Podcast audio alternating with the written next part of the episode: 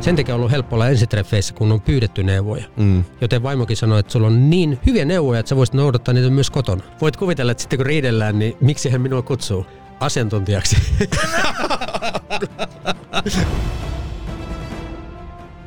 Kas näin, tervetuloa Aki Linnanahde Talk Shown pariin. Tämä on jakso, joka on tehty yhteistyössä BookBeatin kanssa.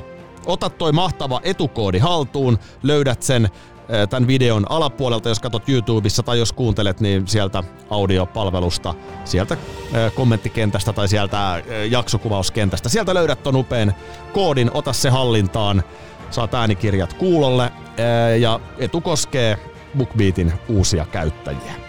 Nyt sitten polkastaan Kari Kanalan kanssa syyskausi käyntiin. Mä luulen, että tätä seuraavan tunnin aikana niin tullaan puhumaan myöskin Jumalasta ja uskonnosta. Ei silleen vakavamielisesti, vaan kyllä te Karin tiedätte pilke silmäkulmas, mutta kyllä mulla on muutama ihan sellainen selkeä kysymys, mitä mä oon itse pohtinut liittyen näihin uskon asioihin.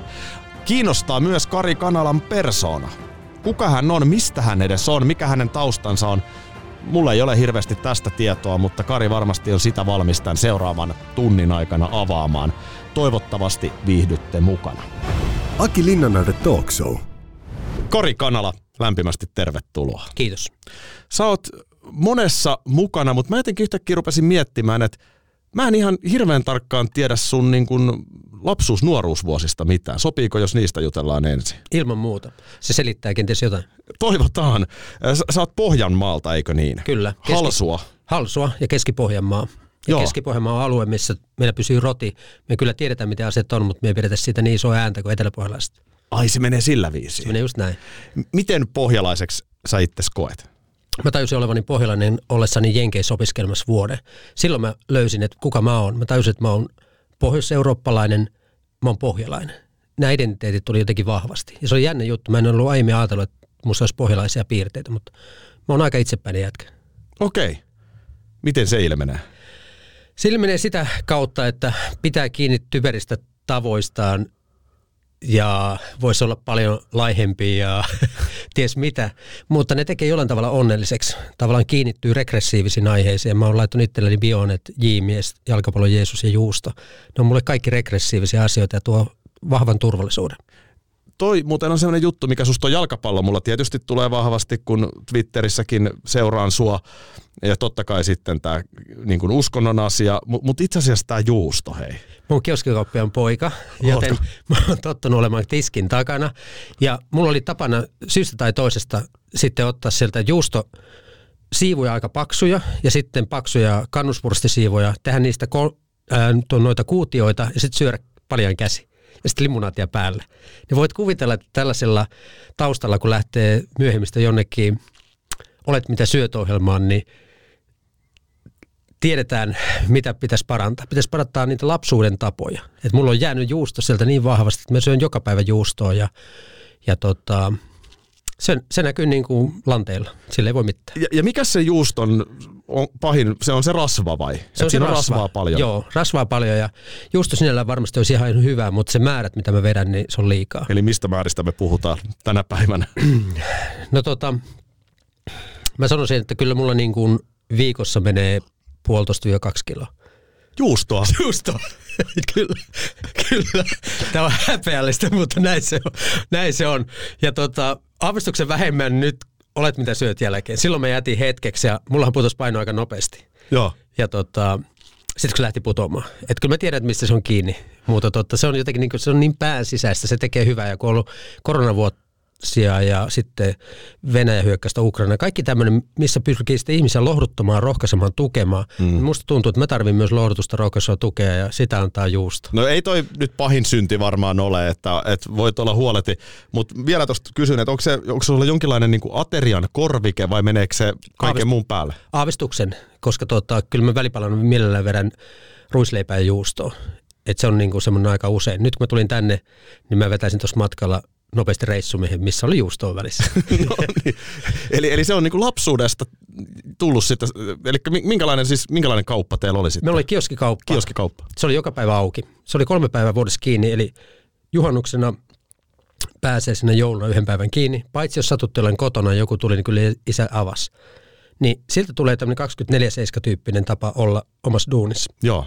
Ahkeruus. Ahkeruus ja tavallaan se, että mä oon pappi aina. Ja sitten se tarkoittaa myös sitä, kun aikanaan pohti sitä, että mä en ikinä jatka tätä isäni duunia kioskikauppelista. Mä löydän itteni yhtäkkiä merimieskirkolta kulkemassa ympäri Brittein saaria, ensin Hampurissa niin paikallisesti, mutta sitten Brittein saaria takakontissa ruisleipää ja kaikkea muuta, mitä Jumalanpalveluksessa myyn. Ja tajuan, että mä oon 24-7 pappia kauppias nyt täällä. Niin, se on niin, niin huvittavaa. Niin. Sitä löytää ne asiat uudestaan, niin, missä totta. on ollut. Miten siinä niin sitten kävi? Miten, miten sä sitten päädyit opiskelemaan teologiseen ja miten susta tuli pappi? Siinä on muutama vaihe. Ensinnäkin lapsenahan sitä olisi toivonut, että olisi Arsenalin ja laitahyökkäjä tai pappi. Se oli mulla toinen juttu. Mutta sitten mä jotenkin täysin lapsena, että hei, hei, että tämä ei niinku toimi näin, että jos mä olisin hyvä muurari, niin mä tiedän, milloin mä teen hyvän takaa. Mutta pappina mä tiedän aina olevani syntinen. Joo. Mä en voi olla pappi. Mutta se on hieno ajatus, jotenkin niin lapsen ajatus, ja mä oon koittanut pitää sitä mielessä, että se lapsen ajatus itse asiassa on hyvä. Just sen takia mun pitää olla pappi, että mä oon syntinen. Pohjanmaalla perinteisesti on aika tällaiset konservatiiviset Kyllä. kotiuskonto, isänmaa-arvot. Kyllä. Ja varmasti sun lapsuudessa on ollut vielä voimakkaampia, mutta oliko teillä kotona niin kuin Jumala ja usko Aino, läsnä? Ainoastaan se, että äiti opetti mulle iltarukouksen, jonka on opettanut pojalle. Mä huomaan, että ainoat asiat, mitä mä kristillistä kasvatusta päälle annan, on äidiltä saatuja. Eli iltarukous. Okei, poika on kotona on kirkossa mikä on musta ihan kiva juttu. Mi, mi, onko se tämä perinteinen levolle laske luojani tyyppinen Joo. rukous? Joo, ja sitten poika aina sulkee korvansa ja sanoo, että ei, ei, ei, ei. Mutta sitten se on vähän niin kuin yhteinen juttu, että ikään kuin hän ei haluaisi kuunnella sitä. Sitten kun hän on väsyneempi, hän ottaa sen vastaan. Ja sitten kysyy, että miksi me luetaan tämä. Mä sanon, että äiti on mulle tämän opettanut, sä et koskaan tavannut tummua. Iso vanhemmat on tummu ja tuhari Pohjanmaalle. Aha. Niin sä et ole tavannut koskaan tummu ja tuhari, niin tämä on sieltä tullut. Joo. Ja sitten kyllähän se niin kuin on jotenkin koskettavaa, että hän sitten sen myötä jotenkin haluaa sen. Niin. Eli Toi... tavallaan hän, hän tajuu jotain semmoista, mitä mä yritän tässä nyt välittää, mutta että enkä mä sitä väkisin tee. Mm. Mutta tuossa on se, että se on aika kiva, tietynlainen kiva rituaali myös siihen iltaan, että nyt ollaan siinä vaiheessa – tätä päivää, että mennään levolle. Kyllä. Ja iskän kanssa tehdään tämmöinen juttu. Ilman sen syvempääkään tarkoitusta. Kyllä. Ja oma syvä tarkoitus on siinä se, että silloin kun usko on ollut koetuksella ja on ollut tosi pohjilla elämässä, niin tämä on kuitenkin säilynyt siellä läpi. Joten mä ajattelen, että tämä on ollut se kivijalka omaan uskoon. Ei ollut kauhean uskovainen koti. Kirkossa saatettiin käydä niin kuin pari kertaa vuodessa tyyppinen, joulun asti joskus toista. Ja sitten mä luin raamatun läpi kahdeksanvuotiaana ja tota, meillä ei ollut kotona mitään muuta kuin raamattu ja almanakka, joten mä osaan ihmisten nimipäivät ja sitten kaiken tämmöisen tota, raamattuun liittyvän, niin kuin, raamattuun liittyvän tota, ää, jakeet ja muut niin aika hyvin. Tämähän on mielenkiintoista. Luulet sä, että sä olisit lukenut jotain muuta, jos olisi ollut se vaihtoehto? Et olisiko susta... Olisin varmasti, koska se oli ainut kirja, mitä kotoa löytyi. Niin. Sitten kun kirjasto avautui, niin se avautui mulle maailman. Mä luin todella paljon lapsena ja tota, yritän pikkusen pitää sitä yllä yhä.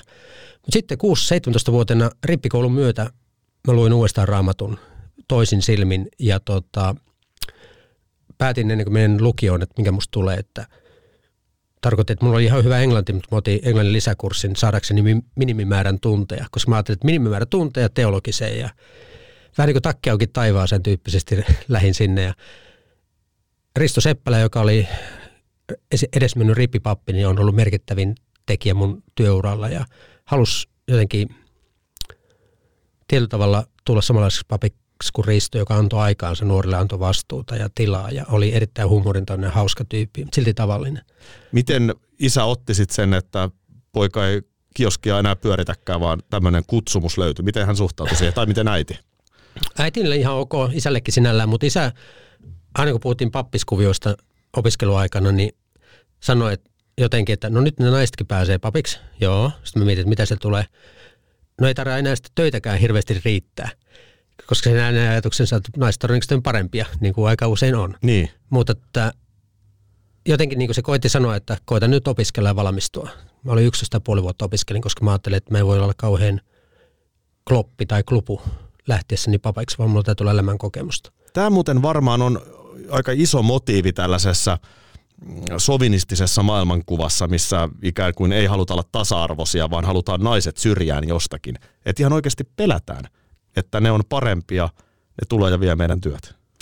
Näin siinä on aavistuksen käynytkin. Mutta tota, ei ne töitä vie, vaan kyllä niin kuin molempia tarvitaan. Mutta kyllä mä niin kuin voin sanoa, että, että tota, esimerkiksi Irja Askola on ollut tärkeä esikuva myös sitten siinä tavassa toimia. Ja kun Irja asetti mut Paavalin kirkkoherran virkaan, niin hän sanoi mulle, että kirkko tarvii symbolitekoja, teen niitä. Koetko, että olet tehnytkin? Joo, mun tehtävä on pitää matala kynnys ja kirkko ei ole firma, mutta laatulupauksen voi antaa. Tervetuloa. Mm. Se on mun pyrkimys. Tota, no sit sä lähdit sinne Englantiin merimieskirkkoon. Vai? Joo, ensin Hampuriin. Ensin Eli Hampuriin. Mä menin sinne johtajaksi 2002 ja niin sit ollaan jo niin pitkällä. Joo. Että kaks... sä oot käynyt teologisen. Joo, mä oon käynyt teologisen 8697, opiskellut Jenkeissä vuoden. Mä sain sinne stipendin, mä tein kaksivuotisen tutkinnon siellä. Eli mitä siellä, teologista sielläkin? Joo, eli Masters of the Arts in Religion, Gettysburgin seminaari. Ja Gettysburgissa on enemmän patsaita kuin ihmisiä. Se oli se ratkaisutaistelupaikka. Joo. Tota, pohjoisen ja etelän Joo. välisessä sisällissodassa. Se oli osa Washington konsortiumia, eli mulla oli kursseja myös sitten Washingtonissa. Eli Catholic Universityllä ja Presbyterien kanssa seminarissa ja Dominican House of Studies ja kaikkea tällaisia. Sitten mä tein keväällä gradu. Ja tota, mä ymmärsin väärin sanan draft, eli en ollut katsonut sanakirjasta, mitä se tarkoittaa. Että maaliskuun eka draft ulos, joten mä tein gradun kuudessa viikossa.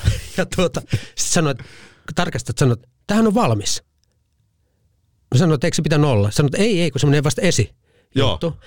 Mä käytin tosi paljon aikaa mulla oli yhtäkkiä kaksi ja puoli kuukautta tyhjää aikaa, mikä tarkoitti, että mähän lähdin aina mukaan, jos joku lähti jonnekin reissaamaan. Sitten mä siirsin autoja, eli Drive Away Company, se oli tämmöinen hieno systeemi Amerikassa, missä siirretään paikasta A paikkaan B jonkun asiakkaan auto.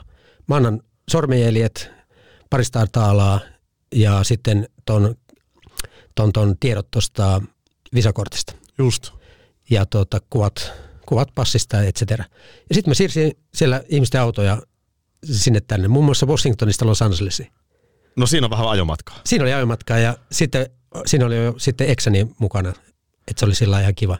Eli kiva itärannikolta juttu. länsirannikolle maan, ihan, ihan täysin maan halki. Ihan täysin maan halki ja siinä näki, että mikä tämä Amerikka on ja näki, että aika vähän asioita, jotka yhdistää. Että mitä on tapahtunut Amerikassa myöhemmin, niin mä tajuan sen yhden reissun pohjalta aika paljon. Toki juttelin paljon ihmisten kanssa, kun oli eri puolta Amerikkaa tulleita opiskelijoita, mm. mutta että sillä reissulla mä opin tosi paljon jotenkin siitä, että kuinka epäyhtenäinen Amerikka on. Ronald Reagan, George Bush oli noihin aikoihin presidenttinä 80-luvulla siellä. Mä olin, mä olin vasta 90-luvun alussa, eli se oli Bushin aika. Joo. Se oli, se oli 1991 Joo. ja se oli sitä aikaa, kun oli justin toi Persianlahden sota. Eli puhuttiin oikeutetusta sodasta ja pyhästä sodasta myös siellä, eli jihad oli tavallaan kysymyksenä sielläkin, ja esimerkiksi seminaarilla käsiteltiin, että onko, onko oikeutettua hyökätä. Joo. Ja siitä oli paljon puhetta, ja sit, sitähän pari päivää ennen sitten tuli nämä tota, tuota, tuota, Viron ja muun, muun Baltian probleemit sitten tuota Venäjän taholta, tai silloisen Neuvostoliiton taholta, ja niistä uutisoitiin tosi vähän.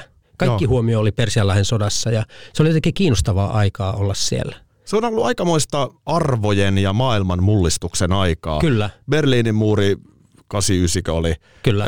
Neuvostoliiton hajoaminen, Persianlahden sota, sitten tämä kirkon muutos, sehän on valtava muutos, se on kun mielten... naispappeus sallittiin. Joo, meillä Suomen kirkossahan uudistettiin virsikirja, yhä puhutaan uudesta virsikirjasta, joka on vuonna 86 tehty. Jep. Sitten raamattu ja sitten kaikki käsikirjat ja evankeliumikirjat ja Jumalanpalvelustojen kirjat uusittiin. Iso muutos kirkossa itsessään. No se ei välttämättä kaikki näy ulospäin, mutta se, että haluttiin ikään kuin ihmisläheisempää, mutta mä en tiedä toteutuuko se. Hmm. Ja sitten mitä tapahtui maailmalla, valtava avautuminen ja ajatus, että nyt koittaa uusi uljas maailma. Hmm. Ja mullakin oli saksalaisia opiskelukavereita, yksi oli Itä-Saksasta ja sitten oli Länsi-Saksasta pari, niin ne meni sitten juhlimaan Berliinin, tota, ei, anteeksi, Washingtonin lähetystöä, Saksan lähetystöä yhteistä juhlaansa siinä lokakuun alussa 90. Niin, Vuosi murtumisen jälkeen. Mä ajattelin, että tämä on niin hienoa aikaa, että nyt kaikki vapautuu ja karua on ollut huomata, että ihminen ei muutu. Niin, Niin, Että niinpä. Niin, niin se vaan menee. Niin se taitaa valitettavasti olla. Mut Mutta se ei, Amerikka- silti, ei silti pidä luovuttaa. Aina, aina voidaan uskoa, että muutos on mahdollinen. Se on just näin. Ja Amerikka vaikutti muhun sen, että mä olin menossa naimisiin ja sitten mä ihastuin siellä ja mä mietin, että ei helkkari, mitä, mit, mitä nyt? No mä menin naimisiin. Joka tapauksessa jätin sen Amerikan tietyllä tavalla taakse, niin koska siihen liittyy myös tämäkin puoli, että mä jotenkin hautaan, hautaan sen asian. Sitten naimissa muutaman vuoden huomasin, että ei tästä, tämä ei, tämä ei vaan toimi. Sitten myöhemmin uudestaan toisen kerran naimisiin ja sitten kun mä lähdin Hampuriin, niin meillä tuli aviokriisi siellä. Eri syistä tein liikaa töitä ja jotenkin se veti meitä erilleen ja olin Helsinki-Turku väliä menty muutaman kerran. Muutaman kerran eksäni joutui va- lopettaa työnsä sitten valokuvaajana, koska ne meni aika lailla silloin niin kuin paikkakohtaisesti Joo. entisaikaa, vielä pimioaikaa ja muuta, mutta, ja se oli just muuntumassa. Sitten Hampurista tuli toinen kriisi ja sitten yhtäkkiä mun kirkonjohtajana aika isossa asuintalossa yksin vedän Suomi Saksan väliä ja käytän kaiken rahan siihen ja kaksi ja puoli vuotta ja vedän niin kuin elämäni pohjat tietyllä tavalla. Mä en, mä en pysty johtamaan kirkkoa, mä en pysty johtamaan omaa elämää. Mä lähdin Lontooseen papiksi. Mitä siinä tapahtui sitten, että sä et pystynyt? jotenkin semmoinen tunne, että mä oon koko ajan väärässä paikassa, kun huolehtii taloudesta ja on pappina. Ja sitten tavallaan kun ainoana pappina siinä, niin tavallaan tuntuu, että mä oon aina väärässä paikassa. Kun mun toimistossa pitäisi olla ihmisten kanssa, kun mä ihmisten kanssa pitäisi hoitaa näitä talouskysymyksiä ja muuta. Kaikki meni sinällä ihan hyvin, mutta mulla oli niin kovat odotukset itteeni kohtaan, että se oli niin valtava pettämys. Ja pettymys myös, niin kuin, että toisen kerran eroaa. Mm. Tai menee siihen suuntaan, koska laitettiin eropaperit sitten mennään lähin Lontooseen. Että se oli tavallaan se päätepiste sille kaikille. Miten se sussa näkyi sitten? Olit sä niin kuin masennuit sä, lamaannuit sä vai? Mä sain jonkun sortin burnoutin siellä ja kun oli ainoa, ainoa pappi ja johtaja, niin mä tulin työtä tekemällä siitä ulos. Mm. Koitin vähän rauhoittaa tahtia ja, ja tota, sitten kun käytti käydä puhumassa asioista, niin aika vaikea puhua luottamuksella kenenkään kanssa. Eksenin kanssa käytiin juttelemassa vähän niin kuin perheneuvontatyyppisesti sitten Berliinin papin kanssa, koska sitä ennen kautta rantain saadut ohjeet oli se, että kun kysyttiin vähän niin kuin nimettömän anonyymisti, niin sitten Hampurin merimieskirkon johtaja tai sosiaalikuraattori, eli mun pitäisi jutella itteni tai alaiseni kanssa. Joo, Eli tavallaan suomeksi se on käytävä keskustelu, eikä miksikään saksaksi niin. tuossa tapauksessa. Niin, niin. Se oli kova, kova oppi itselle ja eksieni kanssa mä oon hyvissä väleissä, että ei ole mitään ongelmaa, mutta kyllä mun pitää nyt peiliin katsoa tosi monta kertaa. Sitten mä lähdin sieltä Lontooseen. Eka ajatus oli, kun mulla kysyttiin, kiinnostaisiko Lontoossa, okei, status alaspäin, palkka alaspäin, kiertävän papin hommat, mutta mä saisin tehdä papin hommia. Mutta eka ajatus, mä näkisin arsenaalin Haiburille. Joo. Ja niinhän mä sitten näinkin. Mäkin olen käynyt vanhalla haiburilla Se oli mahtavaa. arsenaalia katsomassa. Emirates alkaa nyt vasta saada niitä piirteitä, mitä se vanha haipuri sai aikanaan, mutta Joo, siinä oli jotain hienoa. 1913 rakennettu stadion. kyllä. Yksi monista Lontoon joukkueista, mutta ymmärrän, ymmärrän kyllä, että tuossa sitten on ollut niinku sellainen paikka. Miten sä sitten päädyit Suomeen Lontosta? Milloin sä sitten aloitit ihan tavallaan 2007 työuran Suomessa 2007 syksyllä ja mä ajattelin, että kun mä ollut viisi ja puoli vuotta ulkomailla, että mä tuun osaamattomana. Mä olin ollut kaksi viikkoa, kun mä tajusin, että mulla on valtava pääoma. Mitä mä luulin epäonnistumiseksi elämässä, olikin voimavara. Mulla oli tosi paljon annettavaa. Siinä oli aika nopeasti, oli esimerkiksi sitten tuli, mä menin nuorten keskuksen töihin ja sen homman puitteissa menin sitten jeesaamaan, kun oli Jokelan koulusurma, niin tuota, tuurauttamaan siellä tuota, kunnan työntekijöitä yöllä, nuorisotyöntekijöitä, niin että saavat nukkua välillä ja sitten pidettiin debriefingit noille tuota, seurakunnan nuorisotyötä tekeville ja papeille ja sen jälkeen kun tapas niitä ihmisiä, niin mä aina muistettiin, missä me on tavattu. Joo, ja kamala, kamala tilanne tietysti. Ihan kamala tilanne ja sitten tuota, se kokemus myös niin kuin auttoi, että hetkinen, että mä oon ulkomailla joutunut kohtamaan niin kuin kriisejä ja ihmisten hirveän erilaisia tilanteita ja hyvin jopa intuitiivisesti joutunut toimimaan joissain tilanteissa. Niin alkoi tulla semmoinen vahva luotto niin omaan itseensä tekemiseen. Ja sitten mä jotenkin laitoin itselleni lauseen. Pelkää Jumalaa, älä ihmisiä. Eli se olisi mun ikään kuin toimintaohje, minkä mä opin merimieskirkolta. Niin mä oon todella kiitollinen siitä ajasta ja myös niistä epäonnistumisen kokemuksista sieltä. Selitä vielä, mikä tämä merimieskirkko on. Onko se joku tämmöinen tosi matalan kynnyksen On, paikka juuri, justiin? juuri sitä. Ja jotain merimieskirkkomaista haluan Paavalissakin järjestää. Ja on käyty oppimassa Hampurista myös tässä, tässä kulmassa. Eli se on niin kuin ulkomailla asuvien, asuvien suomalaisten kirkko. Siellä on, saattaa olla myös niin kuin, äh, ulkosuomalaistyön takana olevia kirkkoja, mutta ne menee nyt yhteen tässä tuota vuosien ja vuosikymmenten jälkeen. Eli pyritään tekemään yhtä ulkosuomalaistyötä. Joo. Siellä kohdataan aika usein ensimmäisenä niitä kysymyksiä, mitä tulee sitten myös Suomen kirkkoonkin. Esimerkiksi miten hautajaiset muuttuu, miten musiikki muuttuu. Se on niin yksi osa tätä. Mutta myös se, että ilman vapaaehtoisia kirkko ei ole mitään. Meillä oli myyjäiset Hampurissa esimerkiksi, niin 240 vapaaehtoista myynti, ihan valtava ää, 235 000 euroa. Oho. Siinä myytiin suomalaista tavaraa ja sillä pyöritetään kirkkoa aika pitkälle. No kyllä, kyllä. Ja se ei pyöri, ellei- vapaaehtoisia tuu. Eli Suomesta saatiin myytävät Merimieskirkon keskustoimiston avulla ja sitten mäkin olin siellä pakkaskontissa laittamassa käytävää, mistä saadaan haettua sitä leipää sun muuta. Myynti valtava, 15 000 ihmistä kävi niissä hampurin myyjäissä. Lontoossa pienemmät myyjäiset, mutta saman tulo, koska ei mene niin tupaten täyteen paikat. Miksi se porukka oli niin sitoutunutta ja halusi olla siinä mukana? He koki kirkon tosi merkitykselliseksi. Esimerkiksi nuoret tyypit, jotka tuli opiskelemaan tai töihin sinne, niin käytiin niiden kanssa pelaamaan vaikka sählyä ja sitten reperpaanilla ja sitten pidin formulakirkot, eli aloitettiin jumalapalvelus kello yksi, koska kahdelta alkoi formulat. Joo. Mä lupasin, että tuntiin vedetään ja sitten katsotaan formuloita. Niin tota, ne oli tottunut siihen kirkon touhuun matalaan kynnykseen. Ne aika usein saattoi vastaa puhelimeenkin, että eikö mä oon täällä kirkolla? Eikö tämä on ihan ok paikka? Joo. Eli tavallaan he puhuu meidän puolesta. Joo. Siellä on 50-luvulta lähteneitä ihmisiä aina nykypäivään asti, jotka tuota, kokee kirkon omakseen, saa puhua suomea. Aikanaan sanomalehdet oli tärkeitä ja muuta. Nykyään vähän toisenlaiset kulmat, mutta identiteetti, joka tulee kielen kautta, on tosi tärkeä. Myös mm. ruotsiakin siellä totta kai puhutaan. Ja tietenkin Saksaa tai Englantia riippuu, että missä maassa ollaan, mutta se on ollut tosi merkittävä ihmisille niin kuin kohtauspaikkana, turvallinen paikka. Siinä on vahvaa diakonista duunia tehdään myös. Käytiin esimerkiksi vankiloissa kattoon tyyppejä. Sitten me käydään laivoilla. Mm. Tuodaan laivoilta väkeä maihin, varsinkin Hampurissa. Lontoossa kerran viikossa vaan, kun se on sen verran kaukana se satama. Onks- Hienoa työtä, todella hienoa No työtä. kuulostaa kyllä siltä. Onko noin niitä aikoja, kun susta tuli rokkipappi? Varmaan. Kyllä mulla oli pitkät hiukset jo mennessä. Mulla Mutta otatko määritelmän vastaan? Otan, otamme sen vastaan. Koska Ky- kyllä sussa on jotain sellaista, jotain sellaista vähän anarkiaa kuitenkin. On. Onko, onko se ollut nuoressa Karikanalassa jo mukana? on se sillä se, että mä rupesin kannattamaan Arsenalia, johtui kuvasta, minkä mä näin, missä Charlie George makaa selällä ottaa onnitteluja vastaan. Se oli vanha kuva vuodelta 71, jonka mä 75 vuonna näin kahdeksanvuotiaana ja pitkä tukka, tehnyt maalin. Niin hänessä oli jotain rock-tähteä. Ja kyllä, kyllä mä niin tunnistan sen kulman itsessäni, että ainoa elämä harmi on oikeastaan se, että en ole opetellut soittaa mitään soitinta. Että mä olisin muuten ollut varmaan joku bändityyppi. Niin, niin. Etkä ajatellut sitten vanhemmalla ajalla enää. Lontoossa kakkoskanttori rupesi opettaa mua. Me kerittiin pitää kaksi kertaa vai kolme kertaa se kitarkoulu, sitten hän muutti Suomeen ja sitten se jäi. Okei. Mutta nyt alkaa niinku valjeta se, että, että tavallaan toi, mitä sä oot siellä maailmalla nähnyt, sitähän sä olet myös sitten Myöhemmin. tehnyt Suomessa myöhemmin. Paavanin seurakunta, missä nykyään vaikutat, niin siellä on jos jonkinlaista futiskirkkoa ollut ja vaikka sun mitä. Joo. Esimerkiksi kirkkokaljat tuli tuol- Saksassa sitä kautta, että meillä oli muutama suomalaispappi.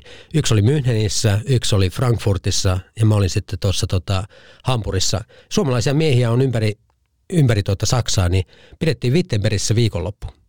Mikä tarkoitti sitä, että paikka, missä Luther on aikana ollut, mä kutsuin mun kaverit vetämään kaupunkiseikkailua. Sitten ne oli löytänyt sieltä jonkun itäsaksalaisen louhimon, missä oli valtava työkone, mitä käytiin ihmettelemässä. Mutta kaikkein parhaaksi jutuksi tuli lopulta suomalaisen teologin silloin jo eläkkeellä olevan Juhani Forsbergin pitämät jutut meille. Joo. Eli mentiin kapakkaan, juotiin olutta, syötiin makkaraa. Hän kertoi Lutterista ja äijät tajus, että nämä samat kysymykset on yhä meillä miehinä olemassa nykyaikanakin. Siitä tuli ajatus pitää kirkkokallioista Suomessa.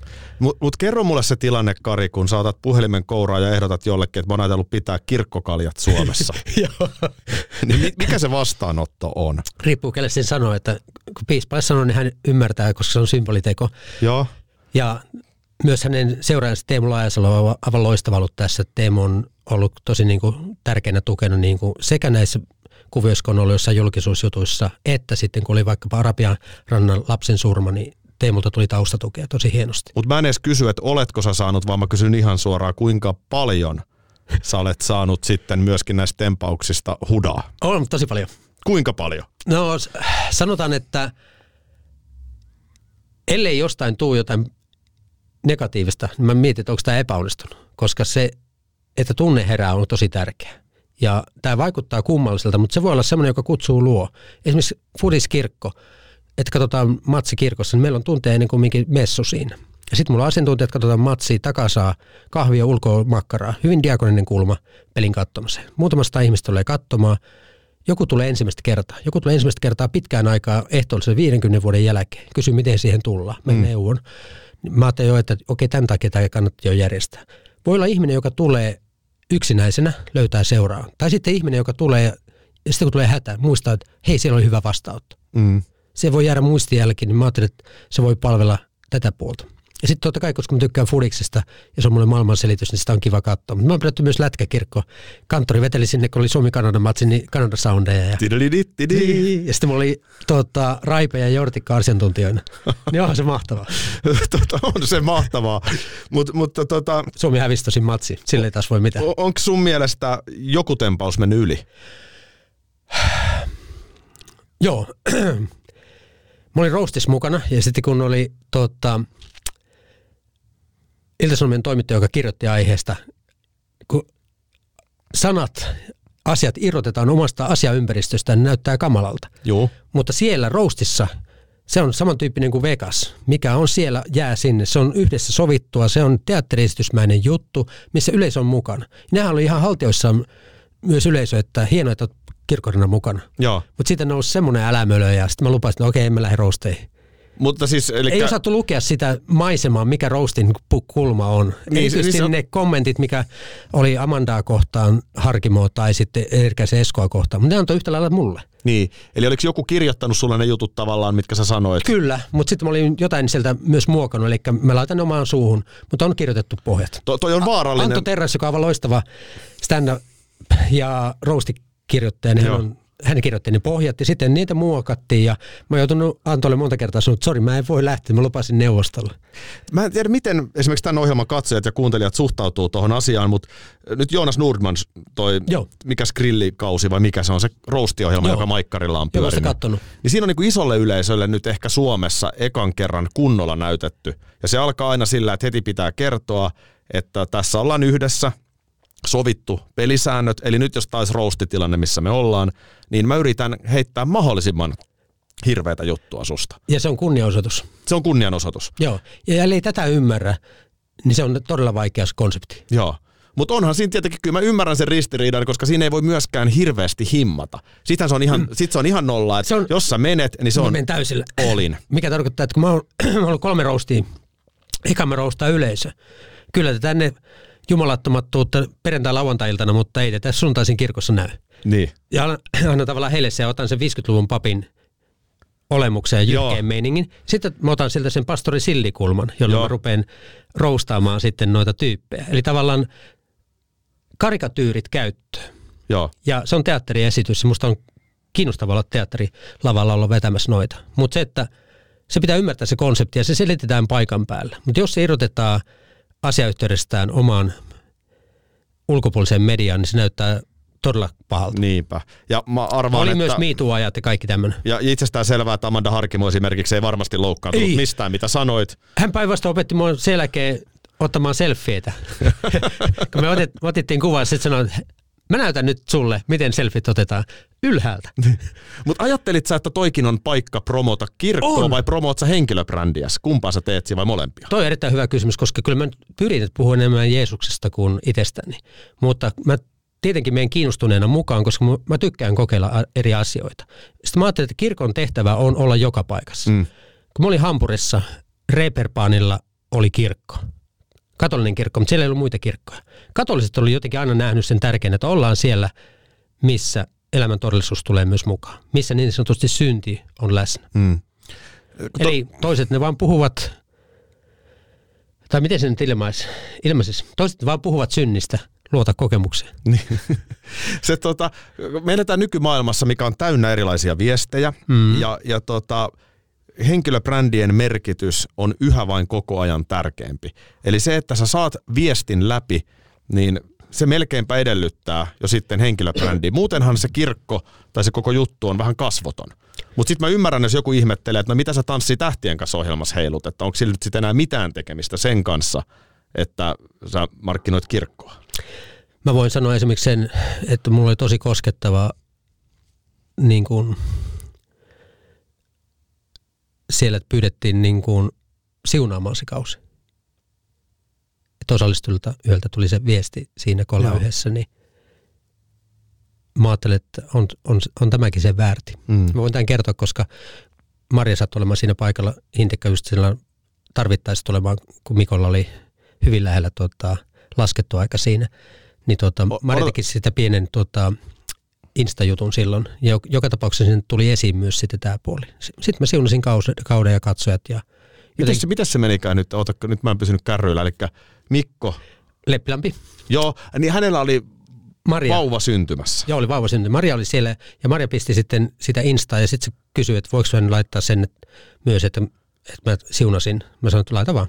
Joo, ja oliko se niin, että Marja oli ikään kuin, että jos Mikko joutuu lähtemään, niin Joo. Marja hyppää juontajan Tämä on muuten mulle tyypillinen tapa. Mä lähden selittämään ja välttämättä se asiayhteys ei aina niin tuu selväksi. Joo. Vaimoni puhuu tästä mulle aika usein, että Joo. kokonaisia lauseita, kerro ensin riittävät pohjat ja näinhän se menee. Tiedätkö, miksi mä ehkä osaan tarttua, koska mulla on tismalleen sama tilanne. Onko näin? Mä, mä, mä sorrun tohon samaan. Mä en tiedä, onko se keskittymishäiriötä, mutta jotain sellaista, että aivoissa on liian paljon kerralla tavaraa. Se on just näin. Mulla on, mä en tiedä, onko mä ADHD tai onko mulla jotain niin autistipiirteitä, koska mä muistan todella hienosti detaljeja ja monistakin asioista, mutta kokonaisuudet on totaalisesti hukas välillä. Tiedätkö Kari mitä? Se on helppo uskoa susta. Siis mä en osaa sanoa, mihin tämä perustuu, mutta sä vaikutat tyypiltä, jolla on aina vähän niin kuin sukat hukassa aamulla. Kyllä. Onko näin? On näin. Ja, ja tota, trivial pursuitit ja vastaavat kisat on mulle easy kamaa, mutta sitten semmoiset niin kokonaisuudet on joskus aavistukseen hukassa. Joo. Ja hyvä niin, koska tota, jos pappina jotain on oppinut, on oppinut nöyräksi, mutta en mä siitä niinkään halua puhua, koska se on tavallaan semmoista om- omaa itsetutkiskelua ja, ja tota, tilanteet vetää nöyräksi ja silloin kun on toiminut typerästi, niin sitä on tosi häpeissä. Kyllä. Muun muassa neuvoa kysymättä. Juu. Sen takia on ollut helppo olla ensitreffeissä, kun on pyydetty neuvoja. Mm. Joten vaimokin sanoi, että sulla on niin hyviä neuvoja, että sä voisit noudattaa niitä myös kotona. Mutta eikö se vähän usein silleen menekin, että, Se menee juuri että, näin. että tota noin, niin. Se menee, menee juuri näin. Mutta on tot- kyllä vaimolle semmoinen, että on täydellinen piikittelypaikka. on. Kun sä oot siellä, kun me yhdessä tapaamme toisemme, niin sitten kun sä oot siellä vähän kiukkusena etit sukkia kotona, niin on täydellinen paikka puolisolle Se on täydellinen paikka ja voit kuvitella, että sitten kun riidellään, niin miksi hän minua kutsuu asiantuntijaksi? Al- Alat sä niinku, sitten niinku sanomaan, miten pitäisi asioiden mennä ja sitten siitä tulee tämä Eikä asiantuntija. rupea naurattamaan. Vaimoni on huumorintajuinen ja hieno ihminen, että, että hän on ollut mulle niin taivaan lahja, että nyt kun on kolmatta kertaa na- naimissa, niin ajatellut, että tämä nyt olisi viimeinen kerta, koska mä oon oppinut itsestäni, että edellisestä vaimostani ei paha sanaa. Mä olisin voinut katsoa enemmän peiliin, mutta tota, mä oon niin kiitollinen, että mulla on Milla tuossa vierellä, koska tota, hänen kanssaan mä koen olevani vapaa. Ja huumori on myös asia, joka jollain tavalla niin kuin tekeekin vapaaksi. Ja hän on myös itse niin se on jotenkin kiva, kiva olla siinä. Se on tärkeää elämässä. Ja sitten toi, mitä sanot tuosta riitelystä, niin riitelykin kuuluu elämään. Joo, se, se, on ihan, se on ihan niin kuin, niin se vain on. Ja yleensä mitä merkityksellisempiä ne ihmiset, meillä ei varmaan sun kanssa tässä nyt, me ollaan niin kuin työtuttuja, Kyllä. me ei olla pariskunta. Just näin. Niin, niin tämä kanssakäyminen on erilaista. Joo, ja ainoa, mistä voitaisiin vääntää, on tietenkin Manchester Unitedin. Manchester Unitedin syksy. Säästetään katsojat ja kuuntelijat siltä, jos väännetään sen jälkeen. Ymmärrän, mihin viittaa. Tämä on katastrofaalinen syksy. Mutta niinhän se menee, että mitä merkityksellisempiä läheisempiä ne on, niin sitä helpommin sä uskallat näyttää tunteet, Kyllä. Omat heikkoudet, ja sen Kyllä. kautta sitten syntyy ehkä sitä kipinää. Kyllä, mutta se on kamalaa, että kaikkein rakkaimmille on kaikkein paskapäisi. Joo, Ja se on, niinku, se on niinku kamalaa jotenkin niinku todeta. Ja se, että mä puristan itsestäni kaiken töissä, sitten mä oon kuin väsynyt rätti mm. välillä kotona, niin se on väärin heitä kohtaan. niin. Mä oon koittanut sanoa meillä töissä ja opetella sitä itse, että tärkeä jumalanpalvelus pidetään kotona. Mm. Eli tavallaan negatiivista juttua, mikä pariskunnalla on, sitä pitäisi vastaa viisi positiivista kokemusta. Mm. Eli vasta niin kuin kuudes menee sitä yli. Eli miten päivät lähtee liikkeelle, niin siitä on kyllä paljon kyse. Tuossa on hyvä puoli se, että tähän pystyt itse oikeasti vaikuttamaan tuohon aika paljon, siis vähentämällä työtaakkaa. Vähemmättämällä työtaakkaa ja jotenkin niin kuin huomioimalla sitä kotona enemmän, että mä oon liikaa kännykäs kiinni. Mä Joo. oon liikaa jossain Twitteristä tai vastaavassa. Joo, mutta Että tavallaan se aika, minkä mä oon kotona, niin mun pitäisi fokusoida sitten mm, Millaan ja poikaan. joo. No tossa varmaan itse kukin voi aina olla parempi. Tota niin, Joo, en mä mikään vuoden isä ole. ainakaan vielä. Ö, nyt kun tuossa puhuit tuosta, totta, miten siellä Englannissa ja Hampurissa sitten niin kuin kansa otetaan mukaan ja saadaan ne sitten kirkon ja sen viestin pariin. Miksi ne pitää, mi- miksi meidät, miksi meidät suomalaiset pitäisi saada, että jos ei porukka ilman kaljaa tai jalkapalloa tule kirkkoon, niin miksi, miksi, miksi, miksi ne pitää sinne tuollaisilla verukkeilla sitten saada? Hyvä kysymys. Tuleehan ihmiset sitten jouluna. Totta. Tai ne tulee, Monet tulee. Tai tulee pyhänpäivänä, kun on menetetty omainen ja tullaan paikan päälle. Mä ajattelin, että ei tarvitse olla niin aina jotain vippaskonsteja, vaan voi olla ihan niin tavallistakin. Mutta se tavallinen pitää saada niin hyvälle tasolle, Mm. että se kiinnostaa. Miksi on tärkeää, että ihminen saadaan? Kirkko. Niin. Voidaan olla myös muuallakin kuin kirkossa. Voidaan tulla myös sinne, missä ihmiset on. Mutta se, että kyllä mä niin koen, että kirkolla on tosi paljon annettavaa kahdessa asiassa. Että jos sen laitetaan ihmisten kielelle, niin lohduttamisessa ja rohkaisussa. Tämä aika on ollut sellaista, että me ollaan oltu yhdessä yksin. Niin mä sanoisin, että kirkko tarjoaa sellaisen tilan, jossa voit tulla omana ittenäsi, sut otetaan mukaan. Esimerkiksi rippikoulu on sellainen kokemus monelle, että sen jälkeen ne innossaan tulisi Jumalan palvelukseen huomatakseen, että tämä on ihan älyttömän tylsä.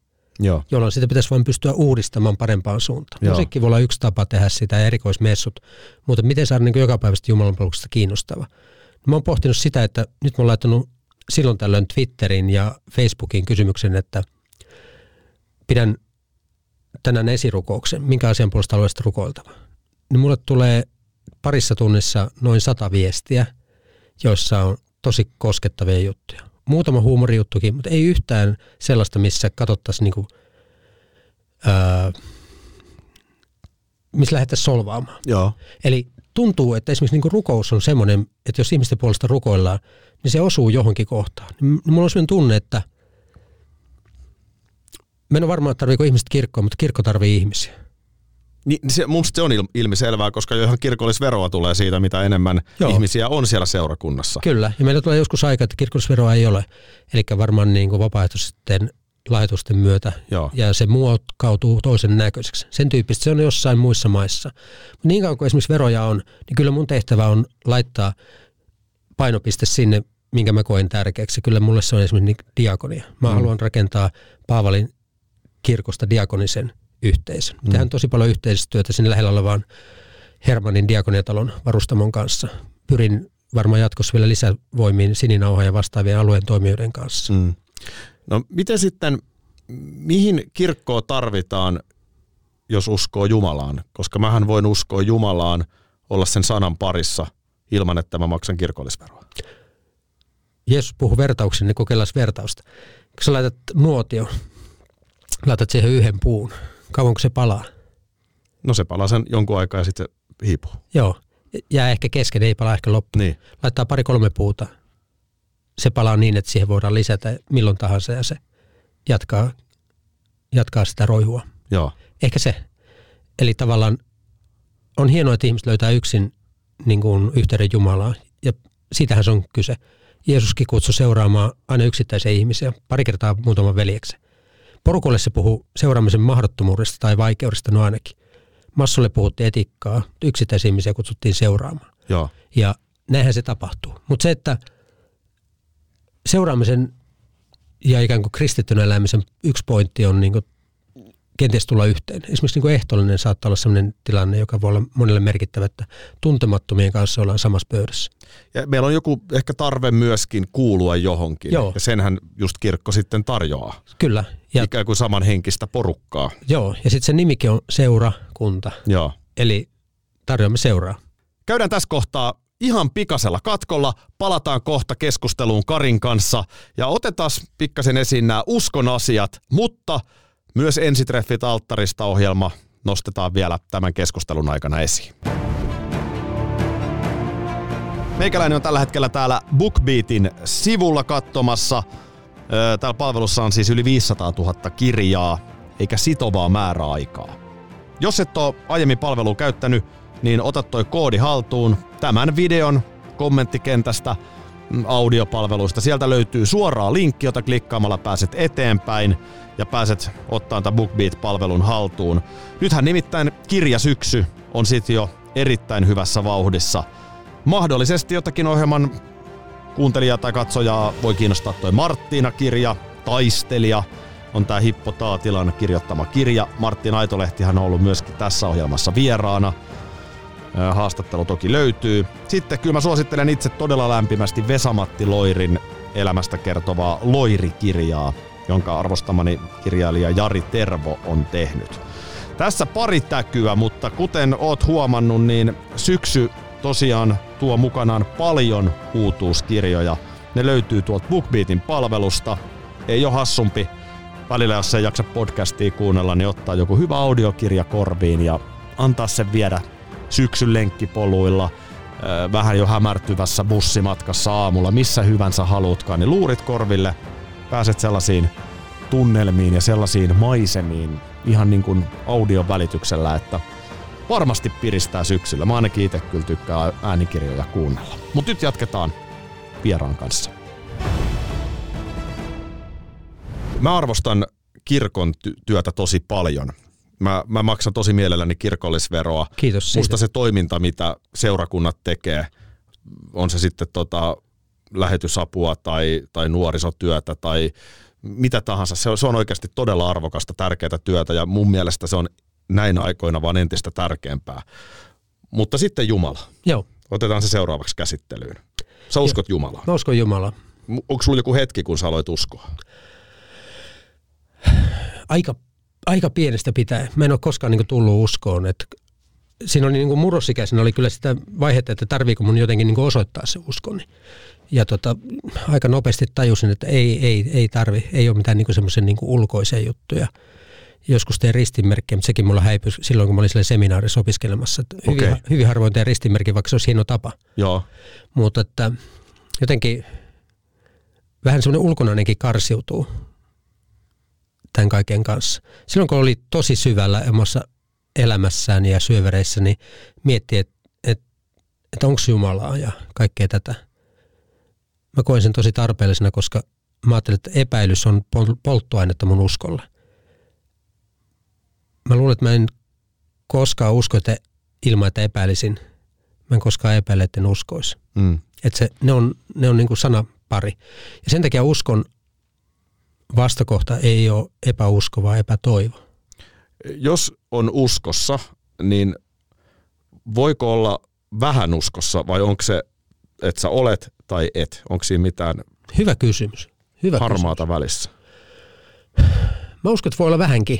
Totta kai ajatus on siinä, että niin kuin vaikka kymmenessä käskyssä, minä olen Herra sinun Jumalasi, älä pidä muita jumalia. Ja me eletään aikaa, jolloin talous on meidän Jumala. Se määrittelee kaiken, mitä me tehdään. Mm. Mutta se, että voisiko olla niin, että Jumalan suhteen voisi olla sellainen perusluottamus elämässä, että Jumala on, oo säkin. Eli tavallaan joka päivä ei tarvitse kyseenalaistaa omaa olemassaoloa. Että auttaisiko Jumala usko siihen, en tiedä. Mm. Mutta se, että jotenkin Jumala on hirveän vaikea konsepti, koska keskiajalla oli vaihe, jolloin Jumalasta todettiin se, mitä Jumala ei ole. Ja Niin. Tämä on minusta se yksi tärkeä juttu, että me voidaan sanoa jotain, mitä Jumala ei ole. Mitä silloin todettiin siis? No ei ainakaan niin kuin semmoinen ikään kuin puusta veistettyjä kuva Joo. tai joku tämmöinen. Se, ei- se ei kahlitse Jumalaa. Sanan Jumalakaan ei kahlitse Jumalaa, vaan sekin jää kesken. Mm. Ja kun Jumala ilmoitti itseensä Moosekselle, niin se kysyi, että kuka lähetti minun? Jahve, eli minä olen. Mm. Eli Jumalan lähtökohta on oleminen, joka ehkä mulle avaa just tämän, että Jumala on oo säkin. Mutta tavallaan, että jos mun pitäisi sanoa Jumalasta jotain, niin mä sanoisin, että Jumala on jotain muuta. Mm. Se olisi, se olisi ehkä mun sen oma uskontunnustukseni. Hän on jotain muuta, Joo. koska äh, mä en voi kahlita häntä. Ja esimerkiksi pyhä, pyhässä on aina rajat, jos ajatellaan uskontotieteellisesti. Niin rajat on tosi tärkeitä. Nyt on vain kyse, että piirtääkö ihminen ne rajat vai Jumala. Silloin kun ihminen piirtää rajat, niin ihminen haluaa omistaa sen pyhä. Mm. Se ei mene niin, vaan pyhä voi omistaa meidät. Mutta ihminen myös herkästi piirtää niitä rajoja vähän sen mukaan, että mikä itsestä tuntuu hyvältä, Juu, tai kyllä. Me, meidän saattaa vähän silleen, että no ei tämä ehkä ole ihan ok, mutta mä teen silti näin. Just näin, just näin. Että tämäkin on niin inhimillistä ja tyypillistä. Kyllä. Ja sitten Jumalahan voi kohdata missä tahansa. Aika usein kelttiläiset puhuu ohuista paikoista, eli pyhistä paikoista, jossa menneisyys ja tulevaisuus on nyt. Vähän niin kuin Harri Holkeri, minä juon nyt kahvia. Joo. Tämmöinen hyvin sen buddhalainen ajatus jopa, mutta myös kristitty ajatus vahvasti olemisessa just tässä ja nyt. Taivassa maa tulee lähelle, sen takia ne on ohuita paikkoja. Jumalan kohtaamisen paikka. Sitten kertoo kirkastusvuorikertomus, missä tota, Jeesuksen johtoryhmä lähti Jeesuksen mukana sinne, eli Pietari, Jaakob ja Johannes. Sitten sinne, siellä ilmestyi Mooses ja Elia, ja taivasta kuuluu ääni, että tämä on minun rakas poikani, kuulkaa häntä. Kirkastusvuorikokemus on tämmöinen joku pyhä kokemus, johon voisi palata, johon haluaisi jäädä. Oppilaat haluaisi jäädä, tähän majat tänne teille kaikille, sitten Jeesus vaan vieden pois sieltä. Huomaat sä itse, että kun me alettiin puhua Jumalasta ja uskosta, niin sun puherytmi muuttui? Nopeammaksi. Ja, ja, joo, ja En tuli energiat ihan eri lailla. Onko näin? On. Tämä merkkaa mulle toi, toi, sitten. toi on, Tämä merkkaa toihan on merkki siitä, että, että tämä on sulle... Mä veikkaan, että sä joudut näihin kysymyksiin vastaan päivittäin ja, ja, tota, Joo. ja silti sä jaksat tämän aina selittää. Jalkapallo Jeesus ja juusto.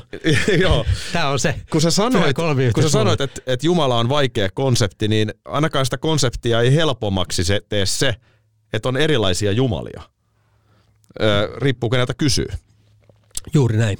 Miksi, miksi kristinuskon Jumala, miksi sun Jumala on oikeampi kuin tämä tai tämä Jumala täällä? Hyvä kysymys. Jos lähtee siitä, että niin sanotut puolikuun uskonnot, eli tota islam, kristiusko, juutalaisuus, niissä lähtökohtaisesti on yksi jumalaisuus, eli niissä on paljon samaa. Niissä on, niissä on enemmän asioita, jotka yhdistää kuin mitä erottaa lopulta. Ne erot on kyllä sitä aika isoja. Versus sitten vaikkapa kaukoidän uskonto, jossa on niin eri jumalia eri osa-alueille. Ja sitähän kaikki tavallaan luonnonuskonnotkin on ollut aikanaan Suomessa. Mm. Ja tavallaan semmoinen, että tuleeko kristiusko vanhoille apajille ja käyttää vanhat pyhät uusiin käyttöön ja vanhat pyhät paikat uusi, uudella tavalla pistää kirkoiksi ja vastaavaan. Totta kai näin on käynyt monin tavoin.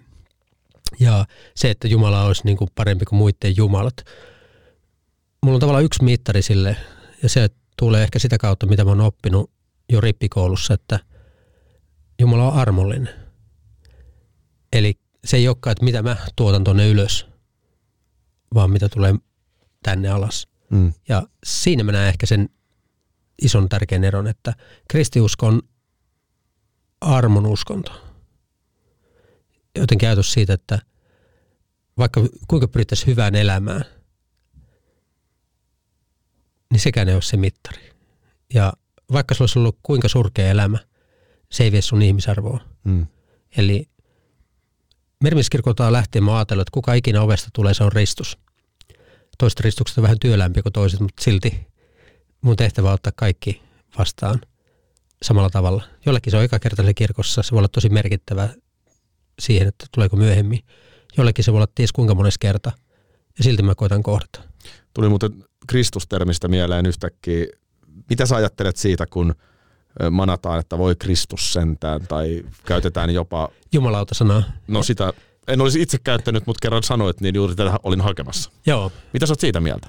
Ensinnäkin kannattaa lukea hieno vanha Jari Tammen suuri kirosanakirja, jossa on nostettu mielikuvituksellisiakin kirosanoja, mitä ihmiset on keksineet. Se tarkoittaa sitä, että on halu ikään kuin löytää ja manata tai sitten rukoilla. Mä ajattelin, että se on vain kummallinen tapa rukoilla tämä jumalauta.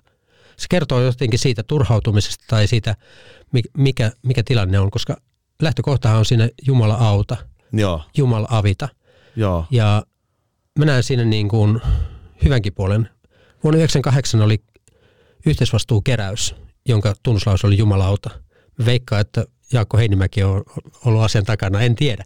Tämä on mun puhdas veikkaus, täytyy Askalta joskus kysyä, että menikö näin. Mutta se oli nerokas, koska siinä päästiin heti siihen ytimeen. Totta kai se pahensi, mutta se heti nosti sen kulman, että kyllähän auttaakin, mutta nyt tarvitaan sinunkin apuasi. joo. Eli tavallaan se, että Jumala ei, Jumala ei ota niin kaikkia kantaakseen. Synnit kannetaan joo, mutta kyllä ihmisellä on niin vastuu omasta elämästään ja tavallaan siitä, että me ollaan lähimmäisille hyviä. Ja sen takia, kun me lähdetään vaikkapa vihkiparin lopussa, että lähtekää rauhassa ja palvelkaa Herraa ja ennen kaikkea toisenne iloite. Kyllä Jumalan huomioiminen tapahtuu lähemmäisten huomioimisen kautta. Ja esimerkiksi ristus joku Pohjanmaalla, niin kyllä sillä on vahvana pohjana myös se, että kyllä ne joskus tulee ajatelleeksi, että mm. tässä sanotaan nyt Kristuksen nimeen jotain, ja silti se tulee se kunnioitus häntäkin kohtaan. Niin. Se on puheen parsi, sanat on sanoja, Joo. ja mä katson, että intuitiot on siinä tärkeässä roolissa, ja intuitiossa joku meille kertoo sen, että tässä mä samalla käytän Jumalaa Mm. liittävää nimeä. Voisit sä saarnatuolessa käyttää Jumalalta? Voin Sanoa. käy, on käyttänytkin. Joo. Se, Silloin kun otan lainauksia esimerkiksi jostain, esimerkiksi niin kuin, no vaikka nyt R.I.P. Loiri, se, mm. Loiri oli tota, Pohjalaisoopperassa Jumalauta Pohjan, miten se menee, Jumalauta Pohjanmaalla ei pilkata Jumalaa, Joo, mikä on niin kuin hieno laini. joo. Ja Saarikosken Matteus se evankelmin käännös on tosi kiinnostava. Aina kun Matteuksesta saarnan teksti, mä katson myös, mitä Saarikoske se on kääntänyt. Joo. Hän osasi, osasi kreikaa hyvin. Ja tota, siellä on niin kiinnostavia kulmia. Ja siellä on esi- esimerkiksi tämä, Je- Jeesusta yrittää Pietari niin kertoa, että että ei tapahtuko sinun, että älkö sinulle tapahtuko nyt tätä, mistä Jeesus kertoo, että hän tulee kärsimään ja kuolemaan ihmisten puolesta. Yrittää estellä sitä. Niin Jeesus sanoo hänelle aika tu- tuimasti, että mene helvettiin saatana.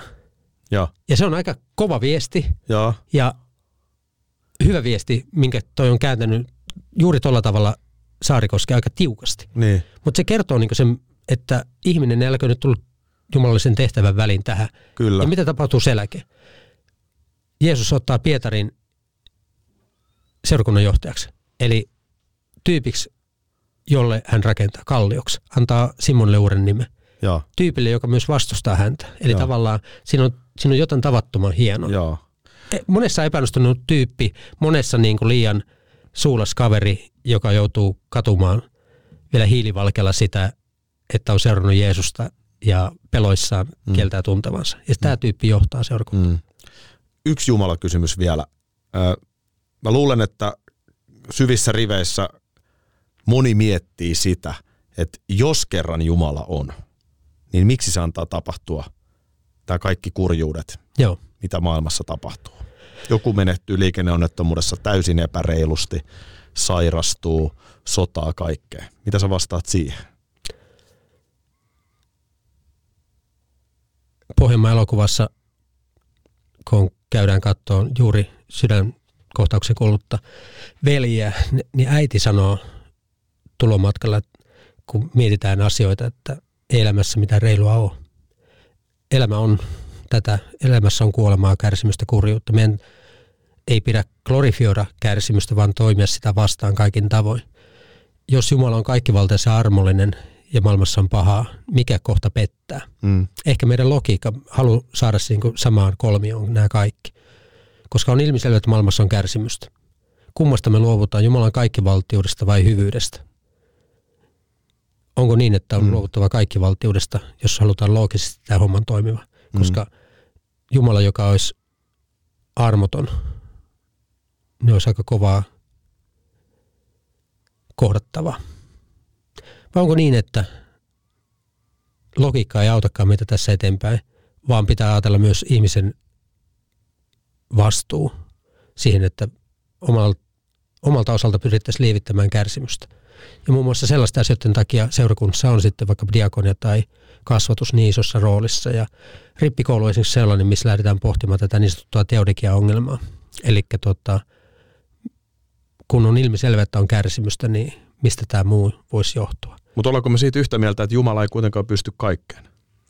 tältä pohjalta täytyy miettiä, että näinkö se toteutuu. Mm. Ja silti Antti Kyllönen kirjoitti 90-luvulla kirjan pappina, kaikki pääsevät taivaaseen. Ja siinä hän pohti myös tätä kysymystä ja tuli siihen johtopäätökseen, että kenties kaikki valtius on se, mistä täytyy vähän pohtia, että mitä, mitä, mitä se tarkoittaa. Mielenkiintoista, tota, mielenkiintoista kyllä puhua sun kanssa tästä teemasta. Mutta jos mennään eteenpäin vielä, niin ö, miltäs nyt sitten syksy vaikuttaa? Sä oot menossa juoksemaan. tota, niin, vedät sä papin paita päällä siellä vai mikä Mä- siinä on homman Mä luulen, että laitetaan trikoot. Nimittäin mähän on urheilusukua, mutta itse on sattunut syntymään ja pitänyt huolen, että olen kankea ja hidas. Ja kyllä mua nauratti, kun mä pyydettiin mukaan mut- ja vaimoa vielä enemmän. Mutta päätin lähteä Suomen-Ruotsin maaotteluun julkisten 60 metrin kisa, tähtien taisto. Ja, ja miltä pohjalta starttiviivalle asetut? siltä pohjalta, että keväällä leikattiin nivustyrä ja sitten kun menin pelaan fudista pitkän tauon jälkeen, niin ekassa treenissä nivunen meni ja se on mennyt neljä kertaa tässä kevään aikana. Nyt mä Oi. muutaman kerran pystynyt pelaamaan puolitehoilla, mutta mä ajattelin, että 60 metriä on sellainen matka, että sen nyt tulee vaikka kontaten läpi. Mutta jotenkin hieno ajatus, koska mä haluan tukea myös Suomi-Ruotsin maaottelua ja tämmöisiä juttuja, koska yleisurheilu on aika usein juttu, joka on yksilöurheilua, mutta tässä se tulee yhteisölliseksi jutuksi Suomi-Ruotsin maaottelun kautta. Se on hieno, se on hieno perinne kyllä. Oh, ja mä ajattelin, että jos Voitto Helsten on siellä juossut tuota, pääsuoraan, niin siellähän mä sitten vetelen itse. Anna mennä. Hieno, hieno homma. No sitten tietenkin... Tähän niin, voi sanoa heti myös, että Jeesus sanoi raamatussa, että viimeiset tulee ensimmäiseksi, mutta kyllä urheilussa viimeiset tulee viimeiseksi. näin, näin on takuulla. Mä veikkaan, että näin mulle käy. No sitten ensitreffit alttarilla tietysti vuosia pyörinyt, sä oot ollut monta tuotantokautta mukana. Kyllä, hieno kausi tulossa. Se on, se on makeasti tehty ohjelma, se on musta niin kuin hieno ohjelma. Esimerkiksi mun perheessä naisväki seuraa todella tarkasti. Niillä- on ihan niin kuin WhatsApp-ryhmä, Wow. jossa kommentoidaan ja, ja tota, noin, niin mun tytär on varmaan 15-vuotiaasta asti ollut siellä niin kuin analyysejä antamassa. Loistava. Mutta ei varmaan ihan helppo ohjelma tehdä. Ei, Ollaan ei. niin isojen asioiden ääressä. Ihan mielettömän haastava, mutta hieno. Joo. Onko In- siellä tullut jotain niin kuin tosi pahoja tilanteita kuvauksissa vastaan, että nyt on pitänyt niin kuin haukkoa happea? Välillä, välillä joskus on tullut jotain sellaista, jota on miettinyt ja, ja tota, kyllä joskus voi sanoa, että joutuu nostaa käden ylös virhemerkiksi. Et on on, on niin mätsännyt parin, joka välttämättä ei ole toiminut sitten, kun se kohtaaminen on tapahtunut ja todellisuus on tullut tai mitä ikinä on tullutkin. Niin, se- koska te teette niitä käy. matcheja siinä. Joo, me ollaan vastuussa siitä ja me halutaan olla tukena ennen, aikana ja jälkeen. Ja kyllä mulla niinku tavattoman koskettavaa on se, kun ihmiset lähtee avoimesti rohkeasti mukaan, niin kyllä sitä haluaa tsempata ja tehdä kaikkeensa. Ja kyllä mä esimerkiksi pyörin Twitterissä sitten tiistailta siinä 90 välillä puolustamassa pareja. Eli jos tulee jotain ikävää, niin Joo. koitan viedä keskustelua vähän toisaalle ja mm. huomioida sen, että kun ne on lähtenyt mukaan, niin he on kaiken rakkauden arvoisia Jep. he ei ole julkisuuden ihmisiä. Heidän ei pidä arvioida sillä kulmalla. Heidän kohdalla pitäisi sydämeen heltyä. Ja kyllä, kun mä mietin aikaa ensitreffien kanssa, ennen kuin tämä alkoi, niin kyllähän niin kuin alimpaa helvettiin tuomittiin se pappi, joka on mukana. Ja sitten kun selvisi, että se on minä, Joo. niin esimerkiksi pastorit palstalla jengi oli todella ihmeessä, että miten he- helkkarissa olet lähtenyt tähän mukaan. Pappien pastorit palstalla vähän tämmöinen vauva.fi-tyyppinen Mä välillä. voin kuvitella. Siellä monenlaista lähtee liikkeelle. Sitten kun se oli alkanut, eka kausi, sitten tuli muutamalta naispapilta anteeksi pyyntö. Joo. Ja se tuntui tosi hyvältä. Anteeksi, kun näkemättä tuomittiin. Joo. Niin se on koskettanut mua todella syvästi se ajatus siitä, että ollaan valmiita pyörtämään ajatukset. Ja siitä tuli tosi suosittu. Ehkä myös sen kohunkin myötä, jota et- etukäteen oli, kun nähtiin, että hei, tähän on sydämellä tehty. Niin. Tämä on tämä näkemättä paskaa tyyppinen Just ajatus. näin. Ja, Ja, tota- sen takia mä en arvioi muita realiteja, ellei mä ole niitä itse nähnyt. Joo. Ö, Ja se on niinku raakaa tosiaan, että kun ne parit antaa itsensä ihan täysin, niin onhan se niinku arvostelu julkisesti, niin eihän se kenestäkään kivalta tunnu. Ja nämä on kuitenkin ihmisiä, jotka tulee isoon Rakkauden julkisuuteen takia. aivan yhtäkkiä, Oh. ilman mitään. Mutta kun te teette niitä mätsejä, niin miten se käytännössä siis tapahtuu? Onko Ke- joku kaavake, mikä jokainen täyttää vai? Siellä on, siellä on laajat, laajat tuota, kysymysliuskat, tehdään erilaisia kysymyspatteristoja ja testejä ja sitten on videokuvauksia ja kaikkea mahdollista. Ja sitten meillä on tosi paljon matskua näistä dataa näistä ihmisistä. Sitten me haastatellaan heitä ja sieltä tuota, tehdään syvä haastattelu ja, sen mä pidän tosi tärkeänä, että se haastattelu voidaan tehdä kahden kesken. Nyt tehtiin muutaman kerran myös niin, että meitä oli muutama asiantuntija yhtä aikaakin, Mm. jolloin voidaan vähän niin kuin pommittaakin sieltä tulemaan. Ja tota, siinä jokainen meistä asiantuntijoista käy läpi niin kuin sen aineiston ja tullaan tiettyihin kulmia ja johtopäätöksiin, keskustellaan keskenämme. Ja käydään sitä läpi, että, että ketä me laitetaan yhteen. Ja se on aina mielettömän hieno prosessi, Joo, koska mä opin asiantuntijalta tosi paljon. Joo. Et tällä kaudella meillä on Hanna Myllymaa, joka oli edelliskauden, ja Tapanialainen Tapsa, ja aivan loistava kombo ollaan. Ja mä oon tosi kiitollinen aiemmilla kausilla olleille tyypeille, että vaan tsempit sinne Maaritellekin tansseihin no niin. muun muassa. Mutta että se on oppimiskokemus ja se, että jos tulee ero, niin kyllä minusta on ollut koskettava, että joku tällainen eron on sitten pyytänyt vihkimään, kun on löytänyt ihmisen. Mm. Niin sitten, joo. Niin, ja se on tosi mahtavaa aloittaa se hääpuhe, että eikö se ole kiva, kun saa valita itse? Joo. tota, mu- mutta tota, mietin siis, jos mä mietin, että miten minun mielestä niin pari oikea mätsi muodostuu, niin älykkyys on varmaan yksi määrittävä tekijä. Että ihmisten täytyy olla jotenkin Joo. samalla levelillä Sitäkin älyllisesti. tsekataan. Sitäkin tsekataan. Joo, ja, ja, ja tota, sitten varmaan jotenkin pystyy tsekkaamaan myös vaikka tällaista huumorijuttua. Kyllä. Että et jos niin kun, vaikka sanot, että teidän parisuhteessa niin molemmat olette itse ironisia, Joo. niin, niin se on varmaan aika tärkeää, että jos toinen ei olisi, niin se voi olla vähän hankalaa. Ei Kyllä. varmaan mahdotonta, mutta hankalaa. Sitä mä mietin, että kuitenkin tosi keskeinen asia on seksuaalisuus. Joo. Miten te testaatte sitä asiaa? Mistä te voitte tietää? Castingista mä en voi kertoa kaikkea, mutta meillä on seksuaaliterapeutteja mukana tuossa. Eli kun asiantuntijoissa on tämän alan asiantuntijoita, niin se on tosi tärkeää käydä niitä keskusteluja. Joo. Ja, ja tota, sekä Hanna että Tapsa on siinä asiantuntijoita. Just näin. Ja se on äärimmäisen tärkeää. ei ole väärä eikä oikeeta, mutta jos toinen tykkää juuri. olla aina peiton alla Juuri ja toisella on vähän villimpi kela, Just näin. niin, niin jos ne asiat ei kohtaa, niin siitähän ei niin pitkässä juoksussa tuu mitään. Se on just näin. Niin se Ja- vaan menee. Ja se on yksi kulma, mikä siinä on mukana, Joo. mikä on tosi tärkeässä roolissa. Joo, Mulle sitten tosi tärkeäksi on tullut arvot ja arki. joo, Eli tavallaan, ellei ole sama arvomaailma, Joo, se on niin pitkäaikainen parisuhde tulee todella vaikeaksi. niin se on. Johon liittyy esimerkiksi niin kysymys uskontoa. Mm. Ja tavallaan sitäkin on hyvä kartoittaa. Kyllä. Ja siinä taas mä oon tekijä. Joo, Ja tota, arki. On jotenkin tärkeää nähdä, minkälaista ihmisen arki on. mm. Mahtuuko siihen arkeen toinen ihminen? Onko me täytetty meidän kalenteri niin täyteen? Mm. Eli mä aina kysyn, että onko sulla tilaa kalenterissa, hyllyllä, sydämessä. Ja se tahdon, mitä se tahdon tarkoittaa? Mm.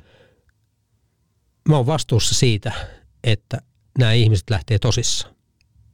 Miten te voitte olla varmoja, että ne on, varmaan ihminen pyrkii olemaan mahdollisimman rehellinen, koska Joo. niin iso asia on kyseessä, mutta voiko siinä tulla joku defenssi, että mä herkästi vastata vähän silleen, kun sä ehkä toivot mun vastaavan? Ensinnäkin toi, toi on niin pitkä kaari, Joo, että väkisinkin tietyn tyyppiset jutut tulee esiin. joo, Et se ei ole mikään niinku, se ei ole, se ei ole easy homma, joo. mutta se on, se on niinku sen arvosta. Okei. Okay. Joo, tosiaan hieno ohjelma. Ja nyt vielä hei tähän niin ö, myös tähän syksyyn tulee podcast, Joo, sun tekemä. Kyllä, kaksi itse asiassa. Toinen on Fudikseen liittyvä MM-podcasti, eli EM-kisosta tehtiin viime vuonna, nyt MM-kisosta, kun pelataan Katarissa, siellä on isoja kysymyksiä, joten kysyn muun muassa Amnestin toimarilta Frank Johanssonilta, kun olen ajatellut katsoa ne kisat, että olenko syntinen mies. Joo, se onkin hyvä kysymys ja kisathan on nyt tosiaan niin kuin poikkeuksellisesti talvella. Kyllä, alkavat tuossa 20. marraskuuta. Ja mikä se toinen podi on sitten? pettämisestä. Hanna Myllymaa, jonka kanssa ollaan asiantuntijana tuossa ensitreffeissä, niin Hannan kanssa pidetään podcast pettämisestä. Tähän on osa-alue, mitä esimerkiksi ei voi käsitellä ensitreffeissä. Se on, Joo. niin, se on niin omansa. Joo, Se, se ei liity niihin kuvioihin millään Yes. tavalla. Mutta pettäminen on iso asia, josta on yllättävän vähän kirjoitettu. Kyllä naistenleisissä puhutaan ja muuta tällaista, mutta aika, aika vähän on niinku kuitenkaan niinku opuksia olemassa ja tavallaan semmoista kulmaa, jossa tartuttaisiin tähän teemaan. joo, Koska siinä on yksi tärkeä juttu. Pettäminen on harvoin syy eroon. Tärkeimmät syyt on rakkauden ja läheisyyden puute, kommunikaation puute ja niin poispäin, mitä on tut- tutkimuksessa todettu. Ja jos nämä on tärkeimpiä syitä, niin silloin pettäminen on todennäköisesti oire tai seuraus tai jotain muuta. Ja silloin meidän pitäisi pystyä katsomaan sitä siitä kulmasta, että onko pettämisen jälkeen toivoa. ja tätä käsittelette sitten tosiaan Hannan kanssa siinä. Hanna kanssa. Meillä on tarinoita, jossa on pettäjiä, petettyjä, sitten on asiantuntijakulmia. Pohditaan myös semmoisia alueita, joita moni pohtii, että mikä sen kulma on pettämisen, kuten polyamoria. Niin esimerkiksi, joo. Ja sitten kiinnostaa, että miten pettämistä on katsottu vaikkapa populaarikulttuurissa. Onko meillä jotain asioita, jotka ikään kuin vie siihen suuntaan, rohkaisee. Minkä takia me ollaan yleensä aina pettäjän puolella, ää, petetyn puolella? Mm. Onko se jotenkin, onko se jotenkin luonnollista? Voidaanko ymmärtää pettäjän motiiveja? Kyllä. Mielenkiintoinen aihepiiri tämäkin. Kyllä. Monenlaista on, on luvassa. Kyllä, ja mä ajattelin, että tämä on semmoinen yksilömän kokonaisuus, joka voi tarkoittaa sitä, että kun sitä käsitellään, niin meillä voisi olla mahdollisuus kohti hyvää elämää. Ja se voi olla semmoinen kulma myös tähän kaikkeen kristiuskoonkin, että vaikka se on transcendentin, tuon puoleinen, ellei se kosketa meitä täällä, niin ei sillä ole mitään virkaa. Hmm. Ei me taivasta varten, vaan Pyhä Teresa on oikeassa. Itse matka on jo taivas. Kiitos kun kävit Kari Kanala. Kiitos Aki. Kas näin. Tullaan vielä lopuksi hetkeksi tänne studioon. En yleensä, en varmaan ikinä ole keskustelun jälkeen tehnyt enää mitään omaa monologia, mutta nyt koin tarpeelliseksi sanoa yhden asian. Aki Linnanahde Talk Showta on tehty reilu kaksi vuotta. Toukokuussa 20 tämä ohjelma alkoi, nyt ollaan syyskuussa 2022. Niin kuin mä oon avoimesti kertonut, niin tämä on ohjelma, johon mä oon itse investoinut ihan merkittävän summan rahaa. Puhutaan viisinumeroisesta rahasummasta.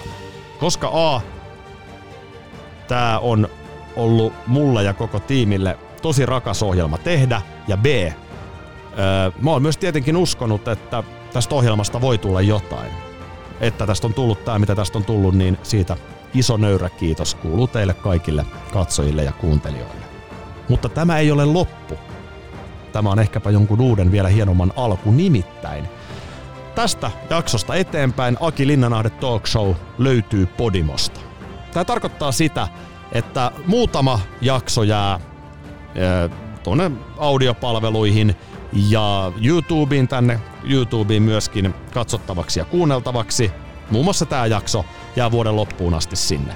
Mutta ensi viikosta tai sitten seuraavasta, mutta ihan tässä syyskuun puoliväliin mennessä viimeistään. Siitä lähtien Podimosta löytyy Aki Linnanahde Talk Show ja jo tänä syksynä Mä melkein uskallan sanoa, että tuplataan jaksomäärä. Me ollaan tehty semmonen kahdeksan jaksoa keväällä, kahdeksan syksyllä.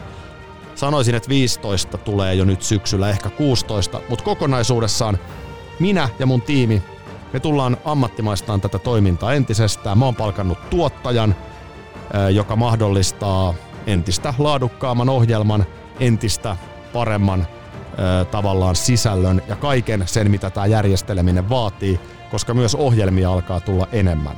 Ja sen mahdollistaa se, että toi Podimo-palvelu on ollut valmis ostamaan tämän ohjelman. Se tarkoittaa myös sitä, että jatkossa ohjelman katsomisesta joutuu maksamaan. En heitä ulkoa Podimo sivulta löytyy varmasti lisätietoa palvelusta, mutta siellä on paljon muutakin, ei pelkästään tämä ohjelma, siellä on paljon muutakin, käy katsomassa. Ja mä tiedän, että se voi jotain kirpasta harmittaa, että nyt tämä meneekin sitten ikään kuin maksulliseksi. Mulla on tohon ratkaisu. Mä tuun siitä mun somekanavissa kertomaan. Ota mun Instagram, Aki Linnanahde Talk Show, Facebook esiin tai seurantaan. Mä kerron siellä lisää. Mutta jos jotain harmittaa, että tästä pitää alkaa maksaa, niin älä vielä huoli. Tähän on olemassa ratkaisu. Mutta Podimossa nähdään ja tosiaan tämä jakso ja muutama muukin jää myöskin tänne.